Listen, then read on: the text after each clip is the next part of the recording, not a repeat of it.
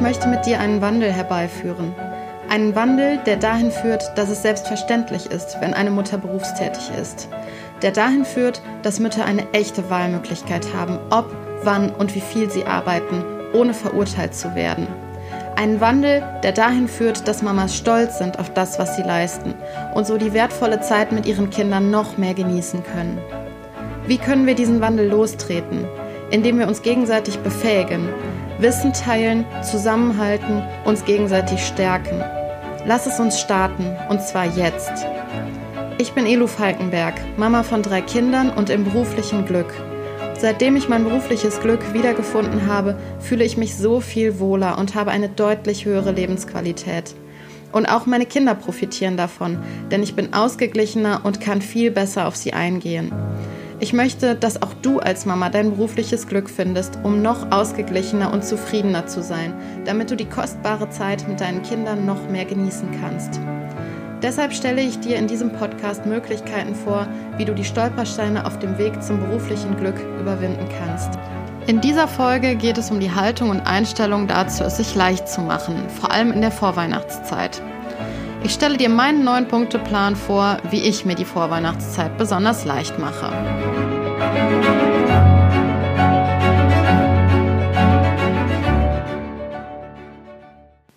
Hallo und herzlich willkommen zur dritten Podcast-Folge von Mama im Beruf. Das Thema der heutigen Podcast-Folge ist das Thema Mach's dir leicht und davon sozusagen die Vorweihnachtsedition. Ich finde nämlich, dass vor allem die Vorweihnachtszeit eine Beschäftigung mit diesem Thema Mach's dir leicht sehr verdient, weil diese Zeit ja oft sehr geprägt ist von Hetze und Stress und dem Gegenteil von Besinnlichkeit eigentlich. Und das ist mir letztens so besonders bewusst geworden, als ich meinem Sohn Weihnachten in Bullabü vorgelesen habe. Und Astrid Lindgren beschreibt da ja wirklich wahnsinnig besinnliche und bezaubernde Weihnachten. Und ich würde sagen, das sind so Weihnachten oder das ist eine Weihnachtszeit, die sie beschreibt, die ich als Kind tatsächlich auch so erlebt habe. Und als ich meinem Sohn das vorgelesen habe, habe ich gemerkt, ich habe eine totale Sehnsucht danach, auch in ähnlicher Art und Weise meine Vorweihnachtszeit und meine Weihnachtszeit so zu genießen. Weil wenn ich an die letzten Jahre zurückdenke, da war ich eigentlich immer gehetzt, bin von einer Weihnachtsfeier zur nächsten gespurtet, war total beschäftigt mit äh, Geschenke besorgen und Geschenke basteln. Ähm, wir haben das Weihnachtsessen hier ausgerichtet ich habe kurz vor Weihnachten auch noch Geburtstag, da war halt auch dann immer noch Stress. Also es war wirklich das Gegenteil von besinnlich. Es war eine besonders stressige Zeit. Und als ich meinem Sohn das vorgelesen habe, ist mir wirklich bewusst geworden, wie sehr ich das eigentlich vermisse, wirklich Weihnachten zu genießen und an Heiligabend morgens aufzustehen und mit den Kindern auf dem Sofa zu sitzen und einen Kakao zu trinken. Der Kamin ist an und dabei irgendwie Weihnachtslieder zu singen. Und sich so ein bisschen im Moment wieder zu fühlen und das wirklich genießen zu können. So, und wenn du dich jetzt fragst, wo ist denn da der Zusammenhang zu Mama im Beruf? Der kommt jetzt. Und zwar ist es ja schon eine sehr große Herausforderung, das Mama sein oder das Elternsein im Allgemeinen mit dem beruflichen Glück zu vereinbaren. Und beides fordert ja schon relativ viel Zeit. Also wenn dein Fokus, so wie bei mir, ist, möglichst viel Zeit mit der Familie zu verbringen und aber auch möglichst viel Zeit mit der Arbeit, weil es dich eben erfüllt, dann hast du, finde ich, die Erlaubnis, es dir in anderen Bereichen wirklich leicht zu machen, bei Sachen, die vielleicht nicht direkt auf diesen Fokus und auf das, was dir wichtig ist, einzahlen. Also es ist prinzipiell auch so eine Einstellungs- oder Haltungssache, dass du es dir selber erlauben kannst, es dir in möglichst vielen anderen Bereichen leicht zu machen. Und um das hier ein bisschen zu konkretisieren, teile ich jetzt mal mit dir meinen neun Punkteplan, wie ich mir diese Vorweihnachtszeit leicht mache.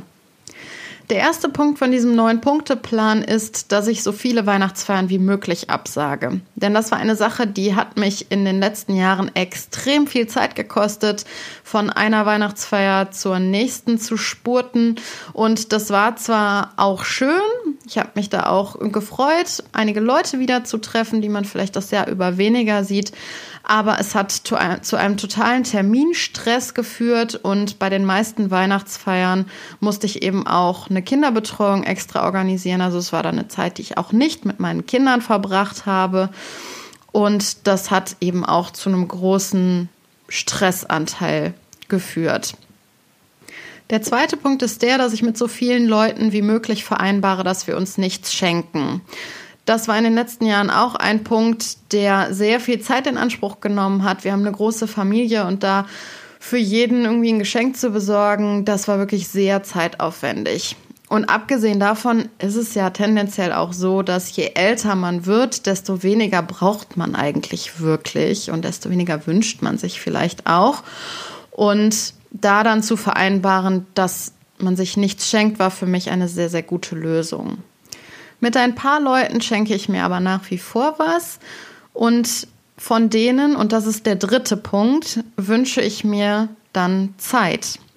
Ich habe zum Beispiel seit Mai außen an meinem Kleiderschrank zwei Kleider hängen, die eigentlich mal in die Reinigung müssten. Und ich kriege das nicht geregelt.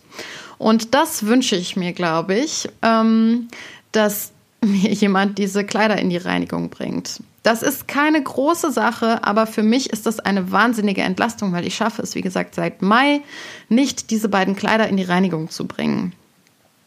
Auch sowas wie Altglas wegbringen, das ist bei uns auch immer eine Sache. Wir brauchen ewig, bis wir das Altglas wegbringen und das stapelt sich bei uns immer wirklich so, dass es nicht mehr feierlich ist. Weil das ist einfach, das ist eigentlich eine Kleinigkeit, aber dann mit den drei Kindern irgendwie mal eben Altglas wegbringen, das ist halt auch nicht so gemacht. Und ja, wenn mir das jemand abnehmen würde, so, weiß nicht, einmal im Quartal, das wäre für mich auch ein super Geschenk und eine totale Entlastung und Zeit quasi, die man mir damit schenkt. Eine andere Sache, die ich mir gut wünschen könnte, wäre sowas wie ein Gutschein zum Kleidungsstücke reparieren. Vor allem der große Sohn, der kommt ständig mit kaputten Hosenbeinen hier nach Hause. Und die möchte ich natürlich jetzt nicht direkt wegschmeißen, die Hosen, weil ja, die gehen halt ständig kaputt und möchte die dann zumindest vorübergehend reparieren, bis die dann das nächste Mal kaputt gehen. Und dafür einen Gutschein zu bekommen, dass mir jemand regelmäßig die Kleidungsstücke repariert, das wäre für mich auch ein Wahnsinnsgeschenk. Weil ähm, bei mir im Arbeitszimmer stapeln sich auch seit Wochen oder teilweise Monaten, je nachdem, wie dringend das Kleidungsstück Stück gerade gebraucht wird, ähm, die Kleidungsstücke und mir fällt es wahnsinnig schwer, da Zeit für freizuschaufeln, diese Sachen zu reparieren. Mit meinem Mann mache ich das eigentlich seit ein paar Jahren so, dass wir uns zu Weihnachten was zusammenschenken und das ist eigentlich auch fast immer Zeit. Zeit zu zweit, weil die ist ja sowieso im Alltag ähm, wenig vorhanden und dass wir uns dann wirklich zu Weihnachten einen Tag schenken oder einen Abend mit einem schönen Abendessen oder so, dass wir Zeit zu zweit genießen können. Der vierte Punkt von meinem neuen Punkteplan ist, dass ich meine Weihnachtsdeko total reduziert habe. Also ich habe im Oktober, äh, sagen wir mal so 80 Prozent meiner kompletten Weihnachtsdeko an die Diakonie gespendet, weil bei mir ist das so, ich dekoriere zwar ganz gerne weihnachtlich und ich finde das auch schön, aber vor allem das Abbauen nachher ist mir total lästig und es kommt nicht selten vor, dass dann bis Mai die Weihnachtsdeko oder Teile der Weihnachtsdeko noch rumhängen.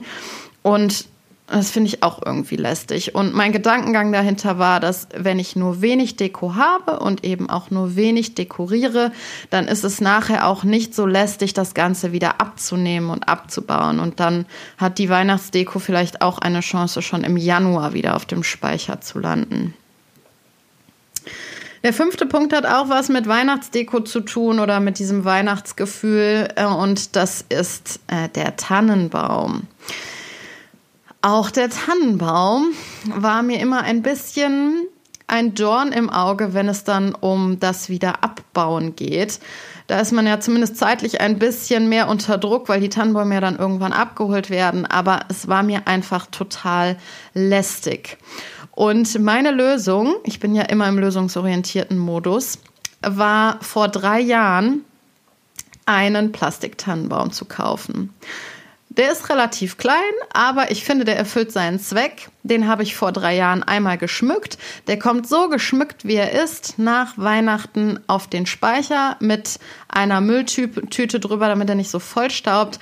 Und im Dezember hole ich den dann einfach so geschmückt, wie er ist, wieder runter und bin fertig. Und mein Vater sagt dazu immer, das ist eigentlich die Parodie eines Weihnachtsbaumes, weil der halt klein ist und aus Plastik. Aber für mich erfüllt er total seinen Zweck. Wir können da trotzdem Geschenke drumherum legen oder drunter legen. Und für den Tannennadelgeruch kann man ja noch, wenn man möchte, einen Tannennadelzweig irgendwo aufhängen. Das ist aber deutlich weniger lästig als so ein riesen Tannenbaum, der einem auch noch alles vollnadelt und so. Und es ist abgesehen davon, obwohl es Plastik ist, in meinen Augen auch noch nachhaltiger, weil ich den über mehrere Jahre benutze und es wird nicht ein Baum gefällt und dann kurz nach Weihnachten wieder weggeschmissen. Der sechste Punkt ist jetzt bei mir sehr individuell, aber hat halt was mit meinem Geburtstag zu tun. Ich habe kurz vor Weihnachten noch äh, Geburtstag und in den letzten Jahren habe ich das so gemacht, dass ich eigentlich mindestens zweimal, manchmal auch dreimal gefeiert habe, dann irgendwie mit Freunden, dann noch mit Familie und dann nochmal gesondert irgendwie und ähm, das hat auch immer zu viel Stress geführt, auch wenn es schön war, aber es war auch immer ein sehr großer Aufwand, das auszurichten. Und für dieses Jahr habe ich beschlossen, dass ich einfach gar nicht feiere und an meinem Geburtstag selber dann mit meinem Mann und den Kindern irgendwas Schönes unternehme. Dass wir wirklich den Tag genießen können. Die letzten Jahre, und das ist jetzt der siebte Punkt, haben wir das auch so gemacht, dass wir Heiligabend immer bei uns ausgerichtet haben. Und ich hatte dann auch irgendwie den Anspruch, ein besonders schönes Abendessen vorzubereiten mit Vorspeise, Hauptspeise und Nachspeise und so. Und das hat dann dazu geführt, dass ich an Heiligabend eigentlich den ganzen Tag in der Küche stand. Und es hat eigentlich schon vorher angefangen, weil ich ja auch noch die ganzen Einkäufe erledigen musste. Und im letzten Jahr zum Beispiel war es so, da waren meine Eltern und meine Schwester hier bei uns und meine Oma und es war ein wunderschöner Abend und das möchte ich auch gerne wieder haben. Ich möchte die gerne wieder hier haben, weil das wirklich schön war. Ich möchte mir nur weniger Stress machen mit dem Vorbereiten. Und unsere Lösung ist jetzt für dieses Jahr, dass es eben Raclette gibt, weil man da nicht groß was vorbereiten muss. Jeder kann sich das machen, was er möchte. Das hat vielleicht nicht dasselbe Weihnachtsgefühl, wie dann irgendwie so einen Braten zu haben oder halt irgendwie ein aufwendiges Essen.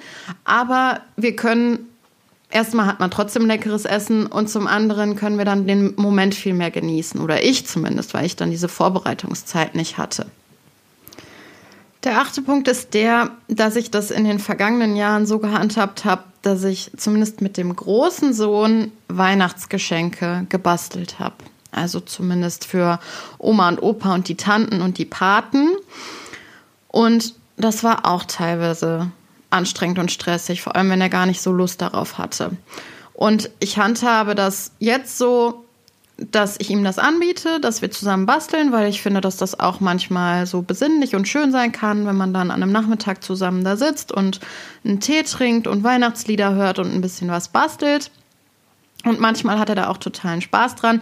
Aber wenn er keinen Bock hat, dann lassen wir das halt. Und ähm, ich habe dann für mich die Lösung gefunden, wenn ich trotzdem irgendwie das Bedürfnis habe, so den Paten oder Großeltern oder so was selbstgemachtes äh, zu schenken oder auch wenn er das gerne möchte, dann bediene ich mich einfach an den gesammelten Werken, die sich halt so über das Jahr angehäuft haben.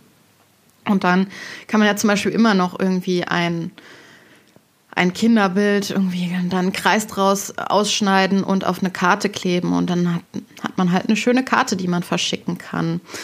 Also das wirklich auch relativ leicht und simpel zu halten. Der neunte und letzte Punkt meines neun-Punkte-Plans ist, dass ich eigentlich ganz gerne selbstgemachte Sachen aus der Küche verschenke. Ich finde es immer ganz nett, wenn man Sachen verschenkt, die sich verbrauchen, die man aufessen kann. Und ich mache das auch gerne. Ich stelle gerne so Sachen in der Küche her und pretscher da gerne so ein bisschen rum. Wenn das aber dieses Jahr alles zu knapp werden sollte und das für mich halt eben doch eher ein Stressfaktor ist, als dass es mir gefällt und dass es zu meiner besinnlichen Vorweihnachtszeit beiträgt, dann ist mir jetzt vor kurzem auch noch die Idee gekommen, dass ich auch so selbstgemachte Sachen einfach kaufen kann. Also unser Kindergarten zum Beispiel, der bietet jedes Jahr auf dem Weihnachtsmarkt hier selbstgemachte Sachen an. Also zum Beispiel selbstgebackene Plätzchen, die haben dann halt die Eltern gebacken und dann gibt es so schöne kleine Tütchen mit ähm, ja, gemischten Plätzchen und irgendwie Bratapfellikör hatten wir jetzt dieses Jahr. Also so mehrere selbstgemachte Sachen. Und die kann ich zum Beispiel auch kaufen und ähm, dann verschenken. Der Kindergarten profitiert dann auch noch davon, weil er Geld einnimmt. Also ist dann auch eine Win-Win-Situation. Also es gibt wirklich viele Möglichkeiten, wie man es sich leicht machen kann. Ich fasse das noch mal kurz zusammen. Eine Möglichkeit ist, möglichst viele Weihnachtsfeiern abzusagen. Die zweite Möglichkeit ist, mit so vielen Leuten wie möglich zu vereinbaren, dass man sich nichts schenkt. Die dritte Möglichkeit ist von den Leuten, mit denen man sich etwas schenkt, sich Zeit zu wünschen, zum Beispiel ähm, indem man sich Gutscheine wünscht zur Kleidungsreparatur oder Altglas wegbringen. Mein vierter Punkt ist Weihnachtsdeko reduzieren. Der fünfte Punkt ist meine Weihnachtsbaum-Parodie, den Plastiktannenbaum.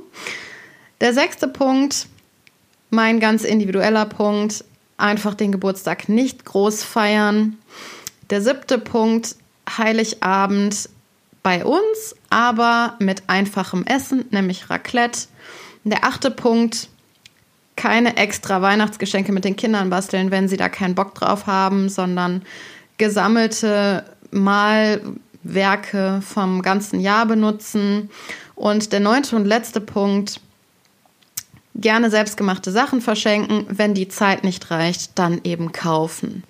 Genau, also diese ganzen Punkte müssen gar nicht unbedingt zu dir passen und es kann sein, dass du dich vielleicht mit manchen Sachen auch unwohl fühlen würdest.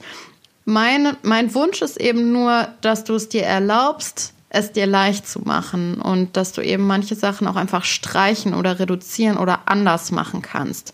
Es muss halt zu deinem Fokus passen und zu dem, was dir wichtig ist.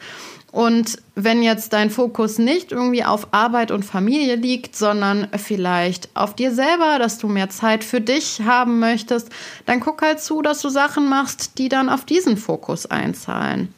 Also guck wirklich, dass du es dir leicht machst. Mach's mal anders und mach's dir leicht, damit du eine traumhaft schöne Vorweihnachtszeit mit deinen Kindern genießen kannst.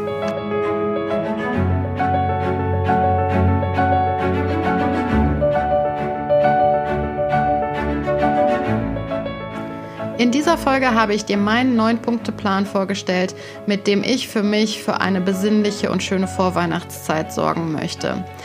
Ich möchte total gerne von dir wissen, was deine Ideen und Umsetzungen sind, wie du dir deine Vorweihnachtszeit schön und leicht machst. Schreib mir doch gerne eine E-Mail an hallo at mamaimberuf.de. Die E-Mail-Adresse steht aber auch nochmal in den Show Notes. Ich freue mich außerdem, wenn du mir eine positive Bewertung gibst bei Spotify oder iTunes, damit der Podcast besser gefunden werden kann. Auch Feedback oder Ideenwünsche für weitere Podcast-Folgen nehme ich gerne entgegen, am besten auch über die genannte E-Mail-Adresse oder wir vernetzen uns auf Instagram. Dort findest du mich unter elu-falkenberg. Bis zum nächsten Mal.